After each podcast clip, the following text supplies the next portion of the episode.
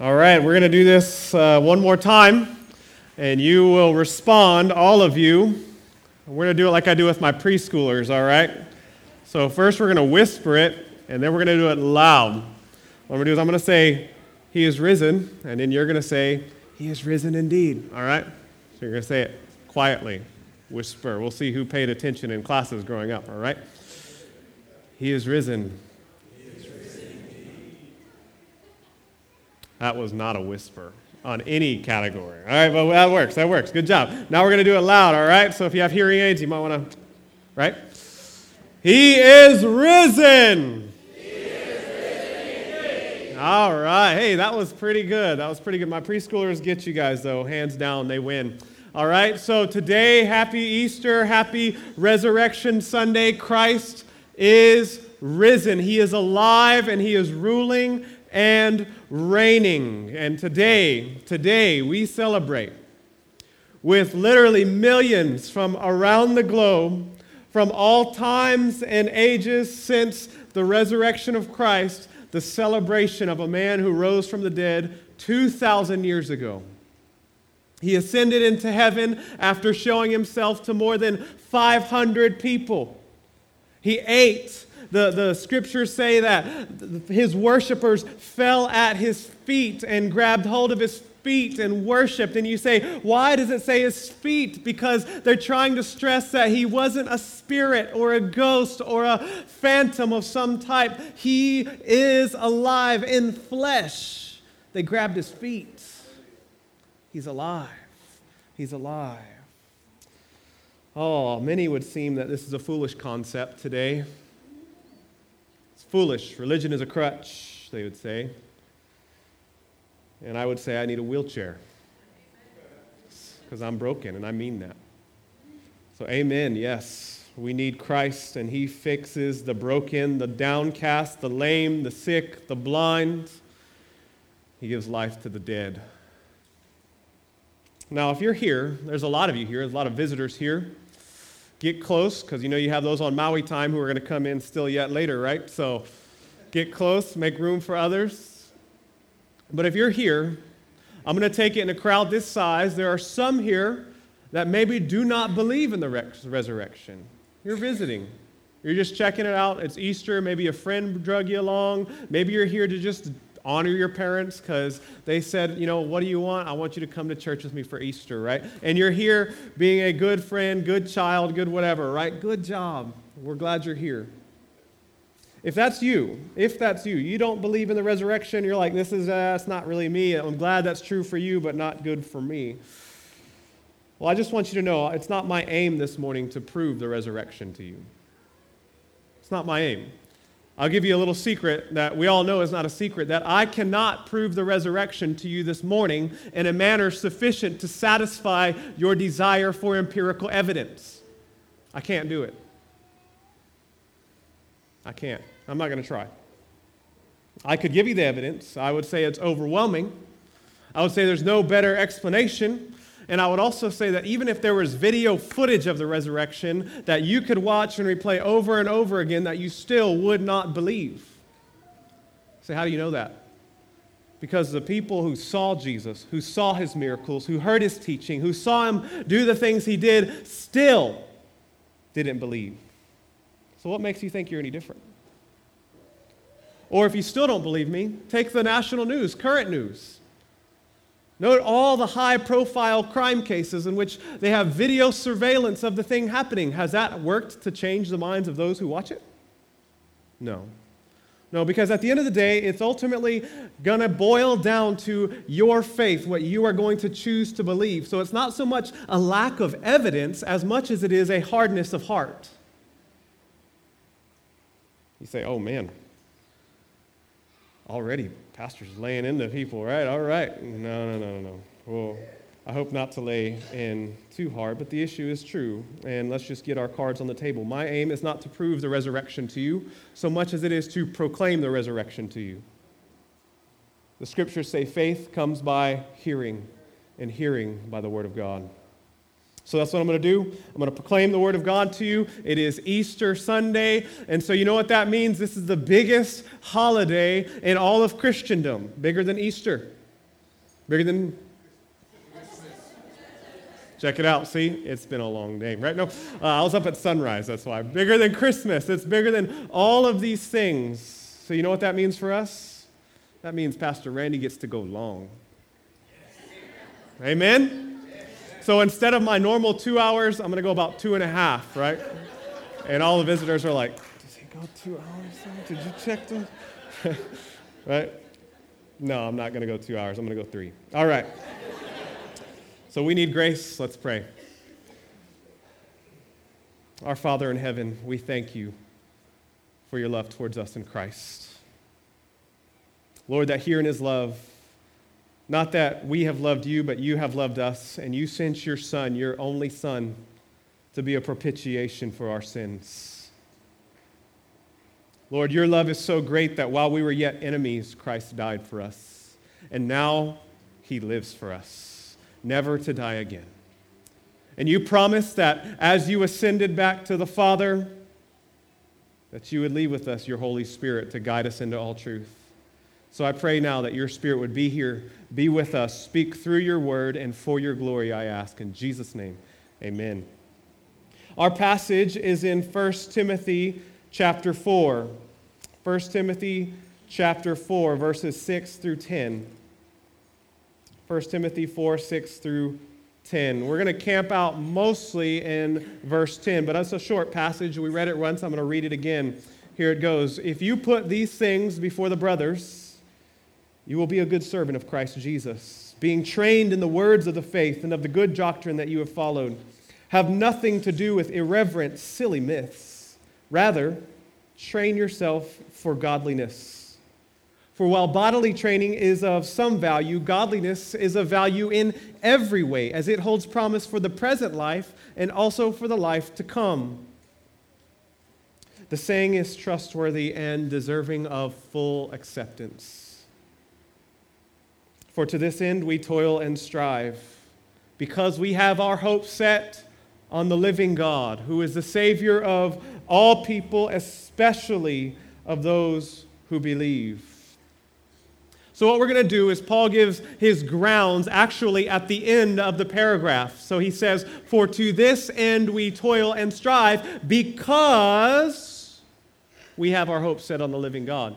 So, what I'm going to do is we're going to start in verse 10 and work our way backwards. We're going to see three things, three aspects of this passage this morning. One, Paul says, we have our hope set on the living God. So, what we're going to do is we're going to see the, the nature of hope. That's number one the nature of hope. Number two, we're going to see the object of hope, the object of that hope. And number three, we're going to see the results of that hope, the results that hope produces. So, the nature of the hope, the object of the hope, and the results of the hope. Number one, the nature of this hope. For to this end we toil and strive because we have our hope set on the living God.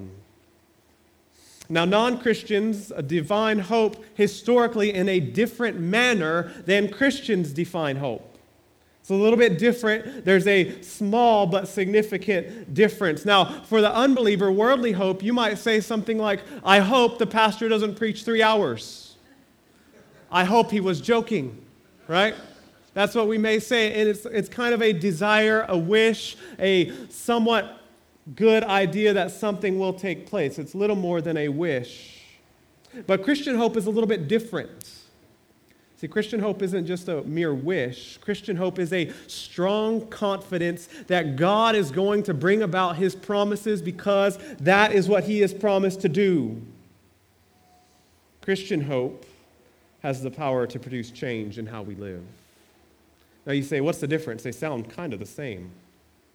The difference is that hope in the ordinary usage and Christian usage is separated by certainty. See, for the Christian, we have this certain hope. It's not that a mere wish, it is something that will come to pass based on the nature and character of God. John Piper, he defines hope as faith in the future tense. So you can think of it that way. Hope is faith projected in the future. Hope is a powerful thing.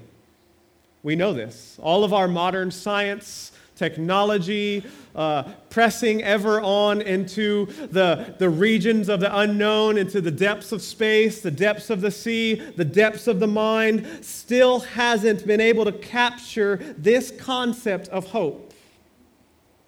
Psychology Today ran an article in 2013.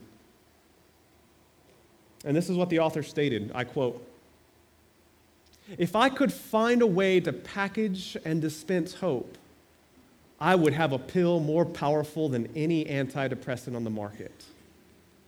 Hope is the only thing between man and the abyss.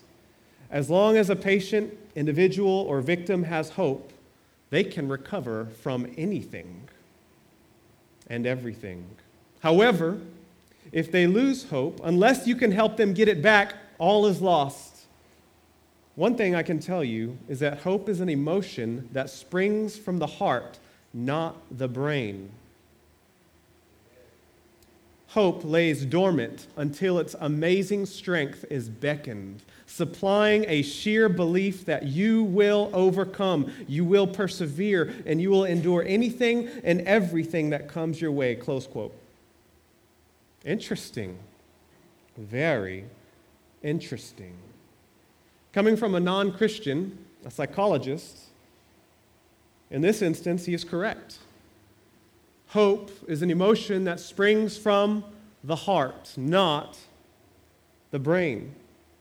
That's why some people can have hope in the most illogical circumstances. A man died, and now he's alive. Hope springs from the heart. It does have something to do with the brain. And it's also interesting that long before psychology today was in existence, the Proverbs of Solomon said this Keep your heart with all vigilance. Keep your heart with all vigilance. Why? For from it flows the springs of life. Interesting. Thousands of years before psychology today and all of its modern studies. It took a couple millennia to catch up, but at least they said it. Hope is powerful. If somebody has it, they can overcome anything and everything. When you don't have it, all hope is lost. Everything descends into chaos. You know, another fascinating observation that Scripture makes that he noted in his definition or his discussion about hope, another interesting observation Scripture metaphorically refers to the heart, to the human heart, as a heart of stone. See, apart from an active relationship with God, that is what your heart is. It is a heart of stone. It does not it is not capable of producing this hope on its own. It is dead. What does a stone produce? You say nothing. When you guys are like, "Man, I'm so thirsty. I'm going to go to this fountain and I'm going to get something to drink." And you pick up a stone, right? And you're like, Nobody does that. Stones produce nothing. And the scriptures say our heart, apart from an active relationship with God, is like a heart of stone. There's no life. Now, this is why they don't have a way to manufacture it. This is why you can't manufacture hope. Because with all the observations and contributions of modern psychology, one thing they can't touch is the heart. They cannot penetrate the heart. And so you can't prescribe what you can't make. I love what he says if only there was a way to package or dispense hope. If only, right? You walk in here, and I know in this room there are things that are happening in your home lives that are painful that you will leave here and you'll go right back into, and they won't change. It can be very hopeless, it can be very despairing. If only there was a way. If only there's a way to package hope and dispense it to the masses. Or is there? Or is there? What if, what if it's already been done? And this leads us to the second point. That was the nature of hope, the object of this hope. Paul says, We have our hope set on the living God who is the Savior of all people, especially those who believe. Now, if Christian hope is this strong confidence that God's promises will come to pass, then surely it's worth meditating on the object of that hope because the object of that hope makes a difference. Amen? Suppose if I'm drowning, I'm drowning in a class full of beginning swimmers. They say, I'll save you, somebody help him. The object of my hope suddenly is not giving me very much hope. Or I can take great comfort that I'm not alone, but you know what? They're powerless to save me because they can't even swim themselves. The object of our hope makes a difference. And Paul says, the object of our hope, we have set our hope on the living God living God. It doesn't just say on God, but on the living God. See, something happened. Something happened.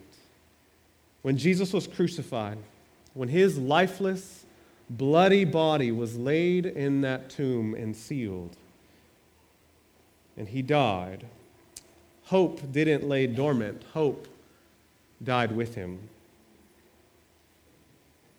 But three days later, something miraculous happened. That heart that had stopped beating began to pump fresh blood and oxygen into the veins and into the muscles of Christ. His, his lungs began to inhale, and Jesus rose back to life, and a special type of hope was born. A new type of hope, not like any hope that was there before. See, Peter calls this hope a living hope and says that we were born again to this living hope that is imperishable, undefiled, unfading, kept in heaven for us. Our hope is set on a living God because our hope is set on Jesus, who is a living Savior. Oh, and when the angels, those angels, that were dispatched on that morning from the throne of God to deliver the message, to remove the tomb. I love what Nick said. They didn't roll the stone back so that Jesus could get out, they rolled the stone back so that those who were on the outside could look in. Oh. Jesus didn't need help getting out of the tomb. We needed help getting in. Oh, can you imagine the joy of those women, the, the confusion, the, the hope rising when they hear this man, this being who says to them, He is not here, He is risen. Everything changed after that. Everything changed, and it would never be the same. And what happens when Peter and John hear this news? You remember Peter? Peter, who denied him. The last words he says is, I don't know the man, and Jesus, right at that time, looks at him in the eyes. And Remember John, who fled from him in the garden? Peter and John, they hear this news, and the scriptures say they ran to the tomb. They didn't walk, they weren't nonchalant. Hope changed everything. They ran.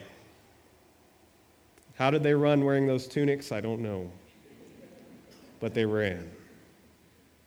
Why did they run? Because our God is not dead. Our hope is set on the living God. Now, this is not necessarily good news. It's not. The fact that Jesus died and is alive is actually not necessarily good news for all people. Why? Because he rose again as the King of Kings and Lord of Lords. That means he has the power to give life and to execute whomever he pleases. It's not good news if you don't know that this king means good for you. Just imagine if you had an enemy who died and came back to life to die no more. That is not hope giving that is terrifying. This is exactly what Herod thought after he killed John the Baptist. Herod thought he had come back to life and he was going to get it. But no, this is not necessarily good news if you don't know that this all powerful, never again to die, King of kings and Lord of lords is not for you. This is the function of the rest of the sentence. We have our hope set on the living God. What else does it say? Who is the Savior of all people, especially of those who believe. See, the good news this Easter morning is that no matter who you are, red, yellow, black, and white, they are precious in His sight. No matter who you are, no matter what kind of sinner you are, no matter what type of things you have done, or whatever your breed and background comes from, your, your parents, however they raised you, there is no category that you can place yourself in that Jesus can't save you from. Amen. It's true. That means that your lifestyle, as broken as it is because of Christ, you can change. You can change.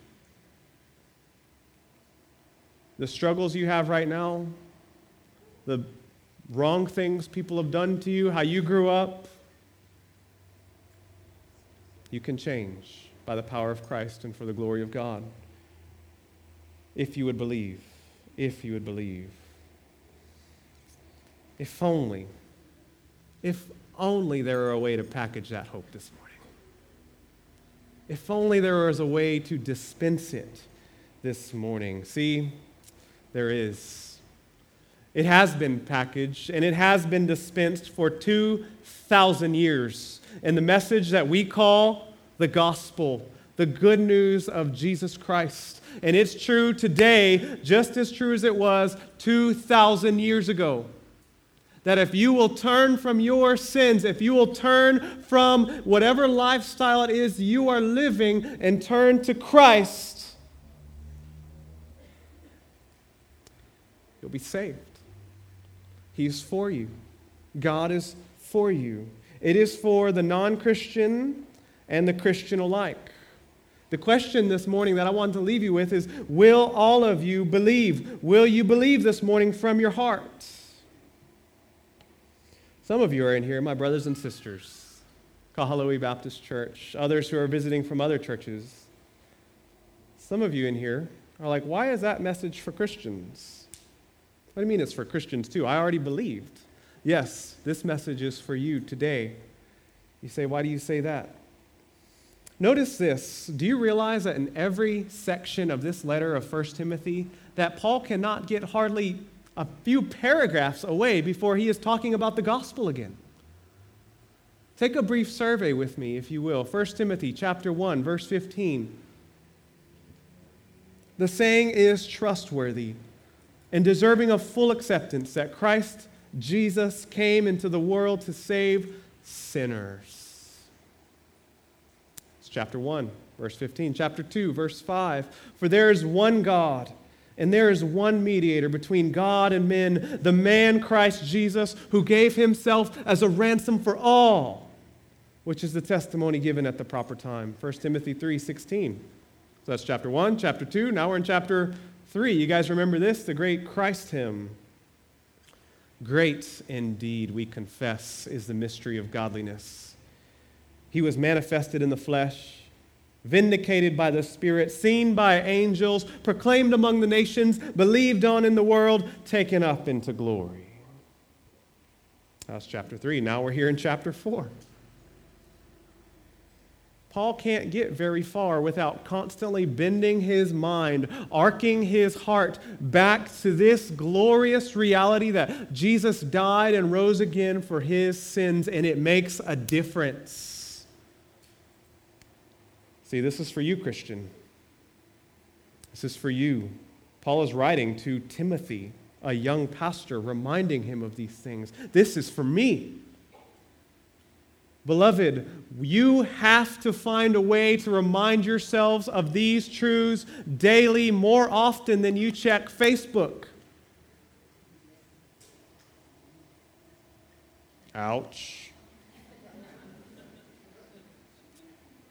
We have to find a way to remind ourselves regularly, often, so that we are meditating and get caught up in this glorious reality. Why? Because it's so easy. It is so easy, and it happens like that to get our mind and our eyes off of Christ, to forget that we were cleansed, and to start living these old patterns.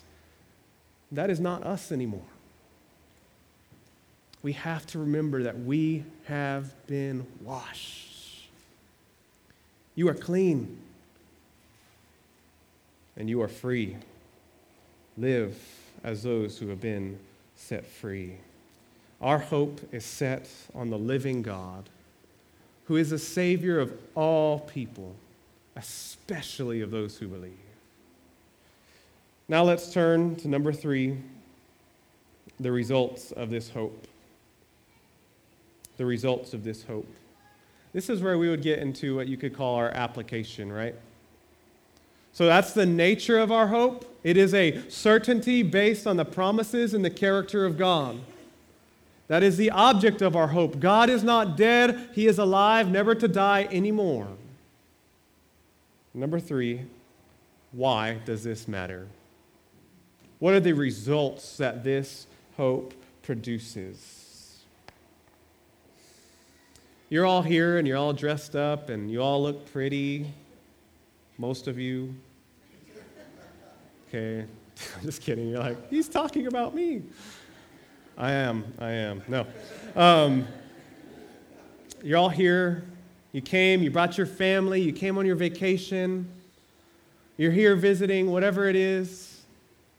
Man, thank you for coming. And you want to know the worst thing I could do as a pastor this morning to you? Is let you waste your Sunday morning. Could let you waste it.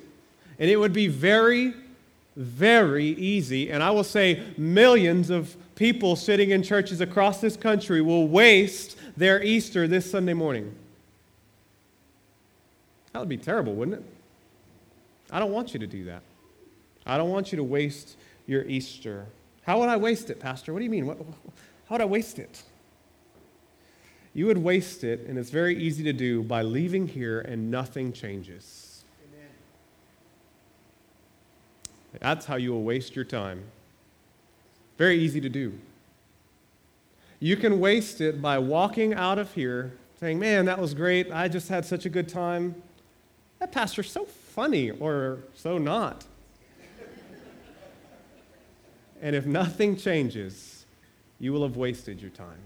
That's one way you can waste it. I don't want you to do that. I want you to live with this hope and this certainty that not only did Jesus rise again, but he is coming again. Because he rose again, he is coming again. And that hope that is certain, as certainly as his heart is beating as they were worshiping and grabbing hold of his feet, that hope changes everything. Or at least it should. And that's what Paul does in the rest of this passage. He unpacks, if you will, how this hope changes us, how it causes us to live differently. Now, Paul gives two basic commands. So it's pretty easy in this passage, two basic commands as to how we should live in spite, or sorry, in light of this hope. The two basic commands one's negative and one is positive.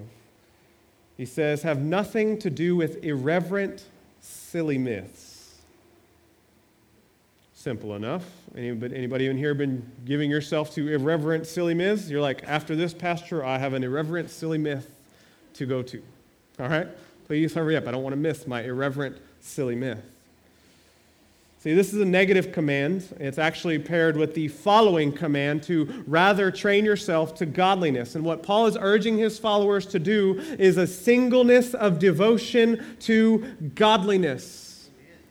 Because of this hope, because things have changed, because Christ is alive, devote yourself, train yourself for godliness. Don't let anything take you away from that because that holds profit for this life and for the life to come. I'm not going to get into all the silly myths and irreverent teachings that we can give ourselves, but they're endless. They're absolutely endless. The teachings, the beliefs, the philosophies, that just they don't profit. They don't encourage holiness. They count for nothing. They're worthless and pointless, and they're a waste of time and energy. You say, How do I know if something's a silly myth? Is it making you more like Christ? Is it making you more like Christ? Period. Is it hindering your devotion to Christ? Is it distracting you from Jesus? Then it is an irreverent, silly myth that is a waste of time. So Paul says, don't do that. Rather, train yourself for godliness. Get this, Christian, and even non Christian, get this. You are always training for something. Period. When you're sitting at home doing nothing, you're training for something by not training for something. When you're at work, you're training for something. What you are thinking on while you are at work, you are training for something. Whatever you do in your leisure time, you are training for something. We are always, always training. I ask you, how much time, this is for everybody, how much time do you spend training yourself for godliness? How much time? Think about it. So, what Paul does is he invokes an athletic term. This term train, discipline yourself for godliness. You know where this comes from? The, actually, the underlying Greek word. So I'm going to get fancy so that you guys get your money's worth, all right? So you're like, all right, preacher boy, tell me something new. All right, here it is. The word for train that we get, you know what it came down to us as? Gumnos. Ooh, everybody say, ooh, ooh, right? That's where actually we get our word gym, gymnasium. See, the Greeks were really big into physical fitness and to the body. That's why you can go into these art museums and you see you know, all these you know, statues of guys who are just kind of ripped before 300 was ever a thing because they were big into gymnasiums. And, and so they would build these statues and, and all these things, and they would have gyms in every place that in every city you could go to. And they would do it, they would train, and the word literally meant originally naked. Naked. So the root word comes from naked. So they would train naked. It'd be really easy to make a lot of jokes about this. But that's how they would do it. They would train naked. Why? Because they didn't want anything that would hinder their ability to exercise their body to the fullest. So if you think today's workout attire is immodest, the Greeks have us beat, my friend.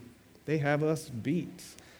So they would train naked. And Paul says, he's telling us to consider this level of devotion, not training naked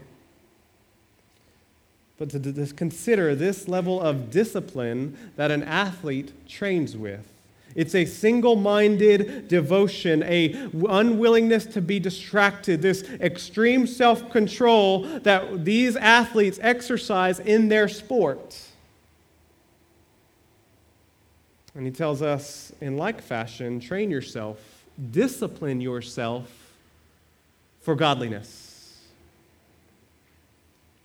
This is the type of discipline, friends, that says, run until you can run no more. And when you are about to pass out, start sprinting. That's the type of training, the type of energy, the type of devotion he has in mind. And you say, well, that kind of sounds like legalism. You say to work harder? Yes. I'm going to say to work hard. Godliness is not passive. It doesn't just happen. I wish I could just turn on my iPad. It's not the Bible. It'd be so much easier if it was. And fall asleep with it on my face. And I would just be godly through osmosis. It doesn't happen that way. This godliness is not passive. It takes work, strenuous, arduous, joyful work. Why do we do it? Because we know we will be victorious because our hope is set on a living God. And that is not legalism. Legalism says, I'm going to work to gain merit with God. It is man centered. Disciplining yourself for godliness is God centered. It says, I love God and I want to please God with all of my life. Therefore, I am going to work. There's a difference. There's a difference. This is a type of hope that flexes its muscles in work and discipline. And James says, faith without works is dead. Dead. We don't want dead faith. We want a living faith and a sure hope.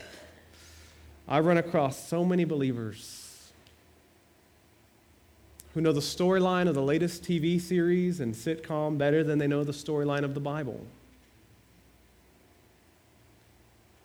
More men who tell me they aren't readers and yet can spout off stats and scores of years worth of sports games, Super Bowls, and fantasy football information. There are more people who, on one hand, watch two to four hours a day and say they have no time to read their Bible, pray, or serve others. I encourage you, Christian, with the full weight the full weight of Scripture and the promise of reward to lay before you, train yourself for godliness. And you will not be disappointed. You will not be disappointed.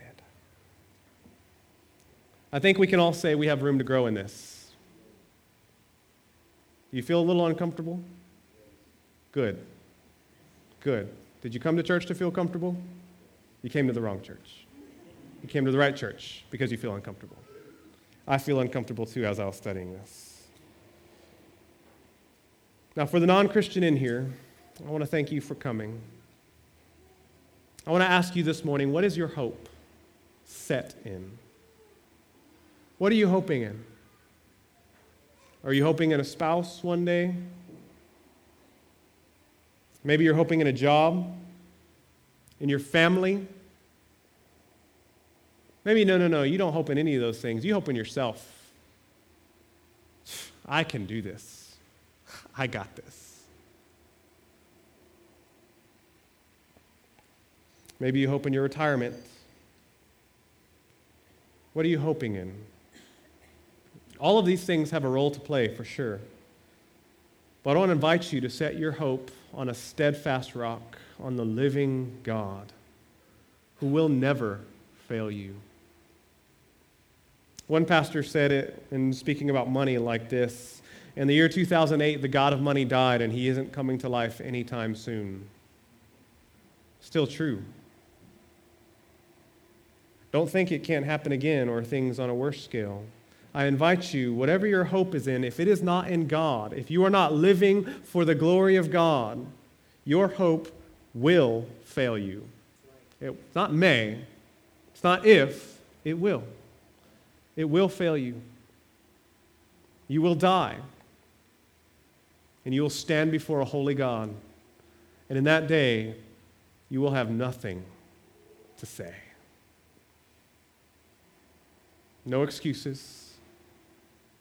No, well, what about God is love? Yes, He is love if you will turn and trust in Christ. What is your hope set on? I invite it to be set and placed on the living God who is the Savior of all people. See, hope has been packaged and dispensed effectively, and is currently being dispensed right now if you will take hope and grab hold of it. And I close. For to this end, for to this end we toil and strive, because we have our hope set on the living God who is the Savior of all people, especially of those who believe. Do you believe this morning? Will you believe this morning? Let's pray.